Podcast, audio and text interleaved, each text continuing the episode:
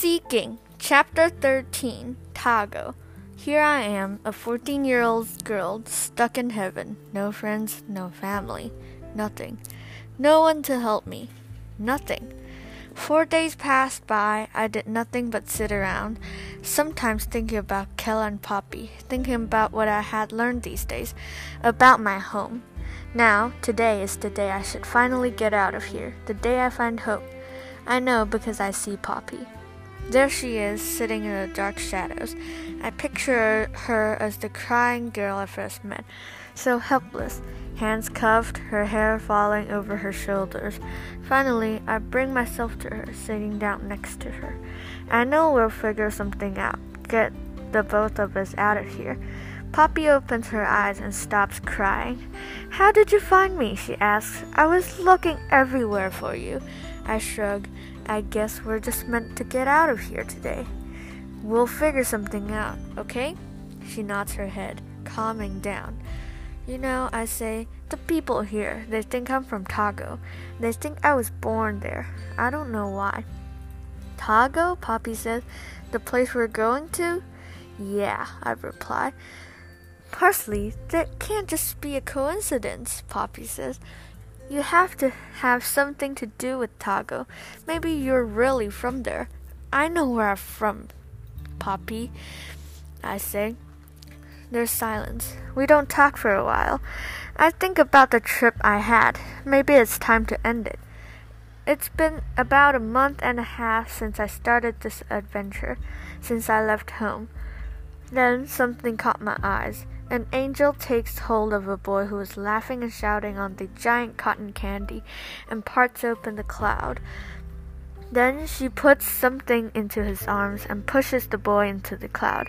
One second he is in heaven, and the next second he's on earth, coming becoming a newborn baby.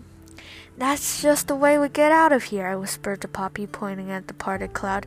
Are you crazy? Poppy cries. We're going to become babies if we go down there.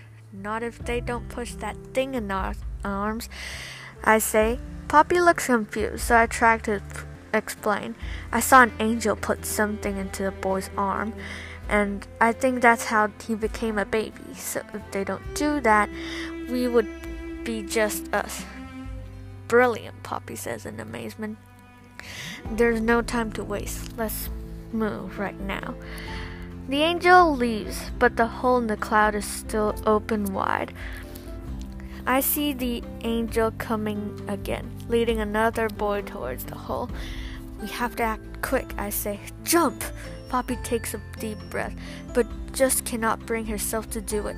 I get why. I mean, we're uh, thousands of miles away from the ground. Who knows what will happen when we hit the ground? Jump! I scream, and without hesitation, I push her towards the opening hole. I watch in horror as Poppy falls, lower and lower.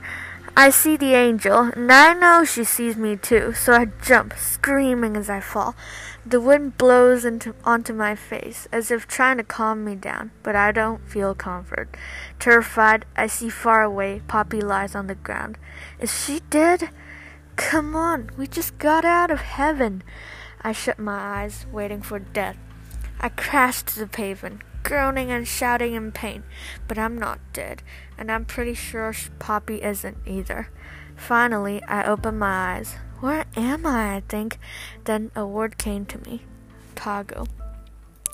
With the machines and factories everywhere, new technology I've never used, that this must be Tago. Where else could it be? I shake Poppy awake, looking around at the same time. There are weird people dressed in odd clothes, and creatures with three heads. Creatures, and I remember the lion man. Poppy stands up and looks around her. Phew, I thought I was dead, she says. What is this place anyway? Tago, I say. We start to explore, but a second later, a man comes up to us. He's wearing black headphones, and he is neatly, neatly dressed. What do you want? And who are you? He asks us. I'm Parsley Hayward, and this is Poppy Hayward, I say. Not sure if I should call Poppy that. Hayward, the man says. Anything related to Julie? Y- You know, my mother, Julie Hayward, I say, shaking. I think I'm her daughter. I thought she died a few years ago. Oh, no, no, no, he says. We're still doing tests on her. I don't understand, I say, still more confused than ever. What do you mean? What tests are you doing? I begin to panic. Are they planning to turn her into a monster or something? No, the man says. It's clear he doesn't know what I'm panicking about. Don't you know, we're trying to see what she likes and what she can eat, and also trying to separate her and the creature, or else she would stay like this for the rest of her life. Stay like what? I ask. The man shakes his head. Clear you don't know anything about your mother. He says, Your mother? She's the lion man.